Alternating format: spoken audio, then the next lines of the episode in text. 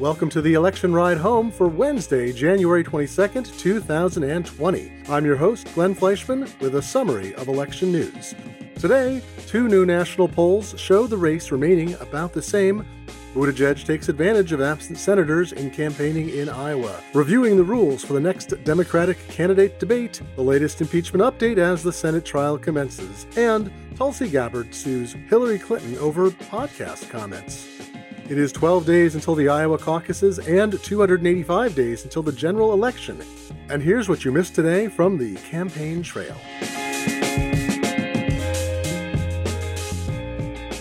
In the run up to the Iowa caucuses, let's look at two polls fresh out of the oven this morning from SSRS for CNN and by Monmouth University.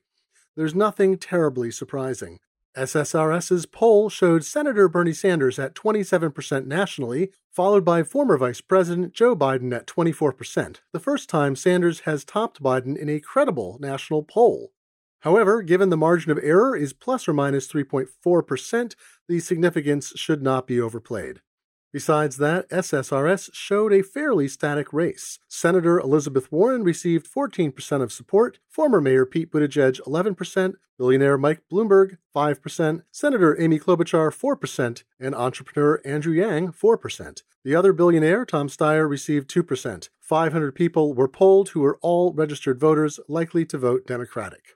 Sanders has surged significantly in this poll since last August, growing from 15% to 27%, with only increases recorded. Biden has stayed mostly within the margin of error of his current polling over that time, as has Warren. Buttigieg went from 5% to 11% in fits and starts. Sanders' increased support seems largely to draw from other candidates dropping out, notably Texas politician Beto O'Rourke and Senator Kamala Harris. Monmouth University's latest poll showed steady support for Biden, with him weighing in at 30%, while Sanders has grown from numbers in the teens as recently as September to hit 23% in this poll. However, the devil is in the margin of error. Monmouth spoke with 372 Democratic or leaning Democratic voters, and the poll has a massive 5.1% margin of error. Warren scored 14%, half her polling by the same organization in September, while Bloomberg had a whopping 9%. Buttigieg got 6% of support, Klobuchar 5%, Yang 3%, other candidates are at 1% or less. The director of the Monmouth University Polling Institute, Patrick Murray, said in a statement With the exception of Bloomberg's entry, this race looks pretty much like it did six months ago, but that stability masks the potential for sizable swings once the first contests are held. Iowa and New Hampshire will play a major role in shaping national voter preferences. End quote. At a majority of Democrats polled, or 56%, said Iowa and New Hampshire have too much influence. As much as Biden hasn't yet won the nomination race, the numbers are coming in pretty consistently. Real Clear Politics notes that the polling leader as of January 17th in 2008, 2012, and 2016 among parties without an incumbent ultimately won the nomination except for former Secretary of State and Senator Hillary Clinton in 2008 when Senator Barack Obama got the nod. Upsets still happen. One thing to watch out for will be the next major candidate to drop out. If Klobuchar exits after Iowa or New Hampshire, she has significant enough numbers that if her supporters move largely to one other candidate, it could change the race. However, even though Klobuchar lags far behind the top four polling candidates in fundraising, she just received the New York Times co endorsement and doesn't give any indication she's giving up anytime soon.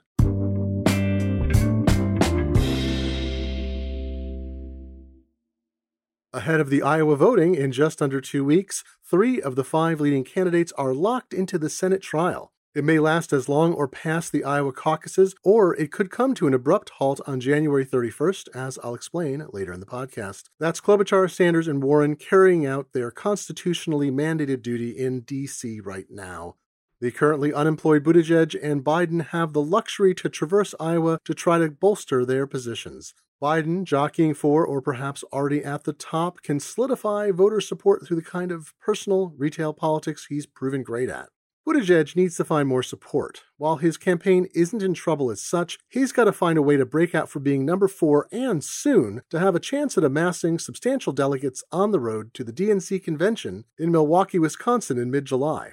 The New York Times reports on Buttigieg's efforts and notes that he seems to be focusing on Iowa counties that voted in the majority for Obama in 2012 and Trump in 2016. Buttigieg has also engaged in some very careful on the ground organizing that could pay a huge dividend because of how the Iowa caucuses allot delegates. As Chris and I have mentioned maybe too many times, a candidate must receive at least 15% of support in each of the many thousands of caucuses. Score less, and supporters must shift their votes to another viable candidate. The New York Times notes Large numbers of Iowans traditionally break for a candidate in the last week. This year, with four candidates knotted up at the top, many voters are not expected to decide until caucus night. The Buttigieg campaign's ground game is designed to present undecided caucus goers who enter their precincts with tightly knit cells of Buttigieg supporters. The campaign's national caucus director, Travis Brock, has toured the state training more than 1,000 people to assume leadership roles in their precincts. End quote. Of course, his campaign isn't the only one to know the ground game in Iowa. Biden has competed several times in Iowa. He ran for president in 1984, 1988, and 2008. Sanders ran in 2016 and received roughly half the votes and just under half the delegates. This is Warren and Klobuchar's first passes for president.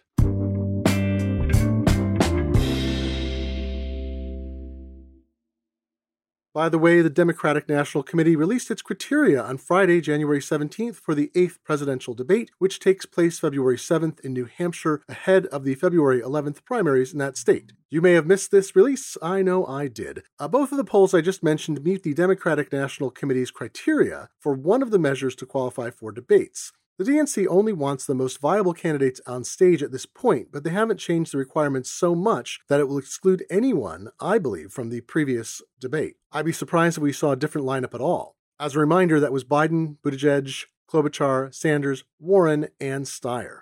A candidate can get a slot in one of two ways. The first is straightforward. They need at least one pledged delegate from Iowa to the DNC convention. As I explained yesterday, the caucuses result in a huge number of delegates who then assemble across three subsequent state conventions to winnow down to just the 44 who head to the national convention. But it's possible to calculate the allocation based on the caucuses. So, if you don't have a delegate, you're not out of the running. The second qualifying method has polling and grassroots contribution thresholds, the same as last time. So, as a reminder, for polling, one option is 5% or more from four different national qualified sources or in the three remaining early voting states after Iowa. That's New Hampshire, South Carolina, and Nevada. No two polls can be from the same source nationally, but the same pollster can be counted across different geographic regions. That means if a candidate gets 5% nationally from a CNN poll and 5% in New Hampshire from CNN, that counts as two polls. The other polling option is 7% or more in state polls in New Hampshire, South Carolina, and Nevada. That can be two polls in one state from different sources or polls in different states. The other threshold is grassroots fundraising. That remains 225,000 unique donors, including at least 1,000 donors from 20 different states, plus the District of Columbia and U.S. territories. That's to prevent a candidate popular in one state or region from meeting the threshold without demonstrating broader support. So, how do we know who's going to qualify for the next debate? Well, the polls have to be conducted between December 13th, 2019 and February 6th, 2020. According to records at Real Clear Politics, Klobuchar has already met polling thresholds for the eighth debate with 7% in two qualifying Iowa polls. She's also at 5% or higher in three national polls. She's met the donor bar already too, as she had to for the previous debate. You may recall from the seventh debate that Steyer qualified at the last minute by flooding political advertising into South Carolina and Nevada, effectively buying his way onto the stage. Those polls applied for last time, and they were late enough that they also qualify him for this debate. He's already raised money from plenty of donors. While fellow billionaire Mike Bloomberg is spending like mad and seeing some benefit from that in the polls, he has opted out of campaigning in the first four states. He's focused on Super Tuesday, which is March 3rd. Bloomberg is also refusing campaign contributions. Entrepreneur Andrew Yang is seemingly the only other potential candidate to meet the DNC's thresholds. While he appears extremely unlikely to get any national delegates in Iowa, a small bump in enough national or state polls might give him the necessary total. He has already met the grassroots donor target.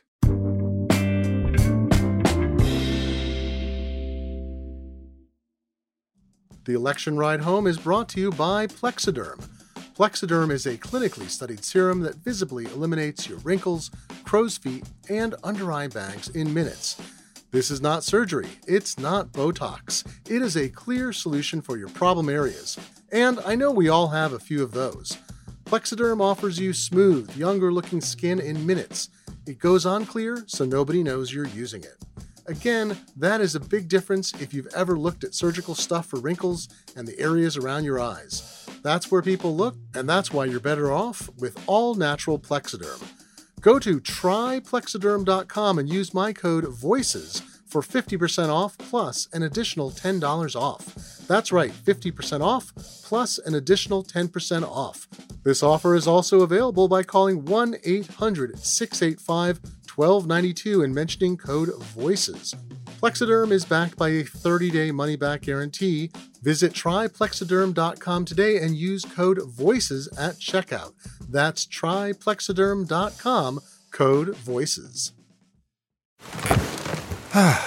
the comfort of your favorite seat is now your comfy car selling command center, thanks to Carvana. It doesn't get any better than this. Your favorite seat's the best spot in the house. Make it even better by entering your license plate or VIN and getting a real offer in minutes. There really is no place like home. And speaking of home, Carvana will pick up your car from yours after you finalize your offer. Visit Carvana.com or download the app and sell your car from your comfy place.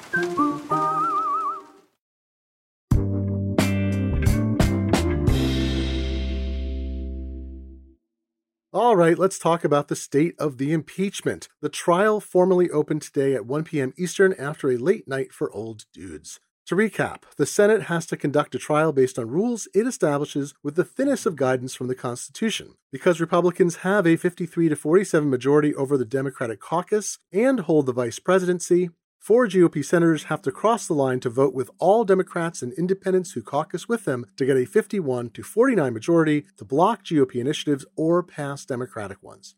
As a result, Tuesday's session, which included remarks from the House impeachment managers and the President's personal counsel and White House counsel, revolved largely around a series of discussions and votes on witnesses and subpoenas, all of which were defeated. One proposal by Minority Leader Chuck Schumer would have devolved the decisions on testimony to Supreme Court Chief Justice John Roberts Jr., who, by constitutional authority, is the presiding officer of the trial. That failed. Maine Senator Susan Collins, a Republican and the most unpopular senator in the United States among state constituents, voted once with the Democrats on a logistics issue. The House impeachment managers wanted more time to be able to respond to motions filed by the president's legal team. Both sides have to file by 9 a.m., then opposing sides file by 11 a.m. The Democratic proposal would have extended the rebuttal time to a day, at least for today's filings. It failed 48 to 52. Schumer pushed vote after vote to put Republicans on the record, specifically denying requests for subpoenas for individual witnesses, such as White House Chief of Staff and head of the Office of Management and the Budget, among other jobs, Mick Mulvaney, and for documents withheld by the State Department and White House. At one point, McConnell and Schumer huddled over whether Schumer would agree to bundle all the requests into a single vote. But McConnell obviously didn't meet whatever terms the minority leader set, and votes went on for several more hours. Collins and at least one other senator rightly claim responsibility for modifications to the rules that were finally passed in the wee hours this morning. But it's still unclear after opening arguments and senators' time to ask questions whether Collins and up to five other senators would then vote in sufficient numbers to call other witnesses. All right, so how long is this whole thing going to last? The current schedule is three days to present 24 hours of opening statements by each side. Neither side has to take the full time allotted. Under the ostensible current six day a week schedule, that means statements would conclude as late as January 28th. At that point, senators will have 16 hours to have written questions answered, conceivably another two days. Senators have to submit the questions in writing, and Chief Justice Roberts reviews them. Then, possibly on January 31st, there's a four hour debate over motions for witnesses and documents.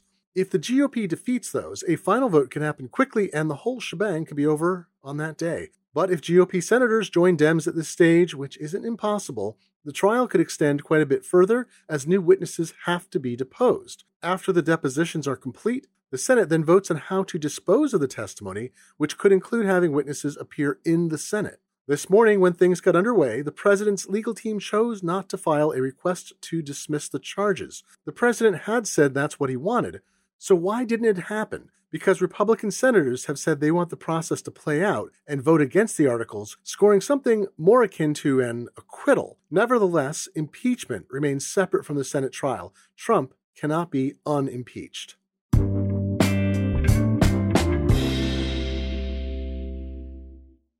So, House member Tulsi Gabbard of Hawaii remains in the Democratic primary race, and you've heard about her recently because she emerged as the Marianne Williamson of trying to intervene slightly in the kerfuffle between Sanders and Warren. Today, she filed a lawsuit alleging that Hillary Clinton accused her on a podcast of being a Russian spy and asking for substantial damages. Now, this is a bit of a sideshow. Gabbard is not going to get the Democratic nomination. Clinton is a retired politician who everyone uses as a punching bag because she chooses to continue speaking her mind. They are effectively two private individuals in the context of this lawsuit. But I think it's worth listening to Clinton's precise words from a podcast in October because she has predicted so much in politics and was specific about the dangers that many people feel Donald Trump fulfilled in violating norms and democratic processes. She had something particular to say about Russian influence and third party candidates. They're also going to do third party again. And I'm not making any predictions, but I think they've got their eye on somebody who's currently in the Democratic primary and are grooming her to be the third party candidate. She's the favorite of the Russians. They have a bunch of sites and bots and other ways of supporting her mm-hmm. so far. And that's assuming Jill Stein will give it up, which she might not because she's also a Russian right. uh, asset. Agent, yeah. yeah, she's a Russian asset. I mean, totally. And so they know they can't win without a third party candidate. And so I don't know who it's going to be, but I will guarantee you they'll have a vigorous third party challenge in the key states that they most need it. Votes for Jill Stein exceeded the margin of victory Clinton would have needed to carry a few key states for an electoral college victory. A photo of Stein at a dinner hosted by Russian TV network RT showed her sitting near Vladimir Putin, and a Senate Intelligence Committee report said Russian social media efforts included drumming up support for Stein among voters.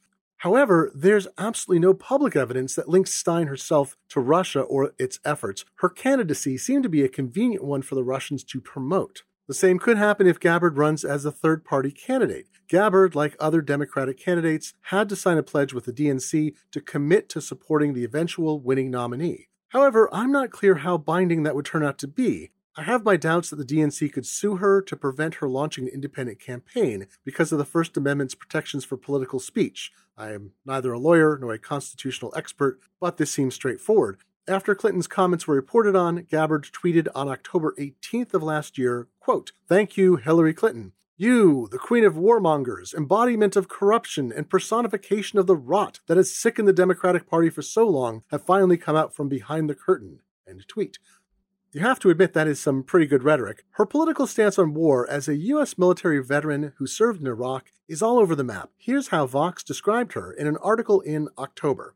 Gabbard's bizarre counter allegations of a Clinton conspiracy reflect the way in which her nominally anti war politics are actually a kind of pro authoritarian, conspiratorial worldview. Particularly on Syria, an issue at the top of the political agenda right now, her approach has a handful of fans on the party's left flank, but has really found its base on the pro Trump right, real life proof the horseshoe theory of the political spectrum has actual merit.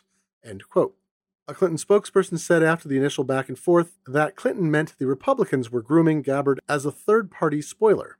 States have a variety of requirements for appearing as a presidential candidate on a ballot unless you are the member of a party that has already met certain thresholds to appear. It typically requires a certain number of signatures and has to be carried out months ahead of the general election. That means any potential third party candidate likely to obtain significant votes should appear soon. Around 7 million people voted for candidates other than Clinton and Trump in 2016. This election doesn't yet appear to be shaping up the same way, but it's still only January. And that's the election roundup for today. I am your host, Glenn Fleishman. You can find this podcast on Twitter at Election Podcast or on Facebook at facebook.com slash election ride home. Find this and other fine ride home podcasts at ridehome.info. You can also find me on Twitter at Glenn F. That's G L E N F like Frank. If you like printing history like I do, check out my Tiny Type Museum project at tinytypemuseum.com. I'll be back tomorrow for the next update, and I will be out on Friday so there will be a gap until Monday. Thanks for listening and have a pleasant night.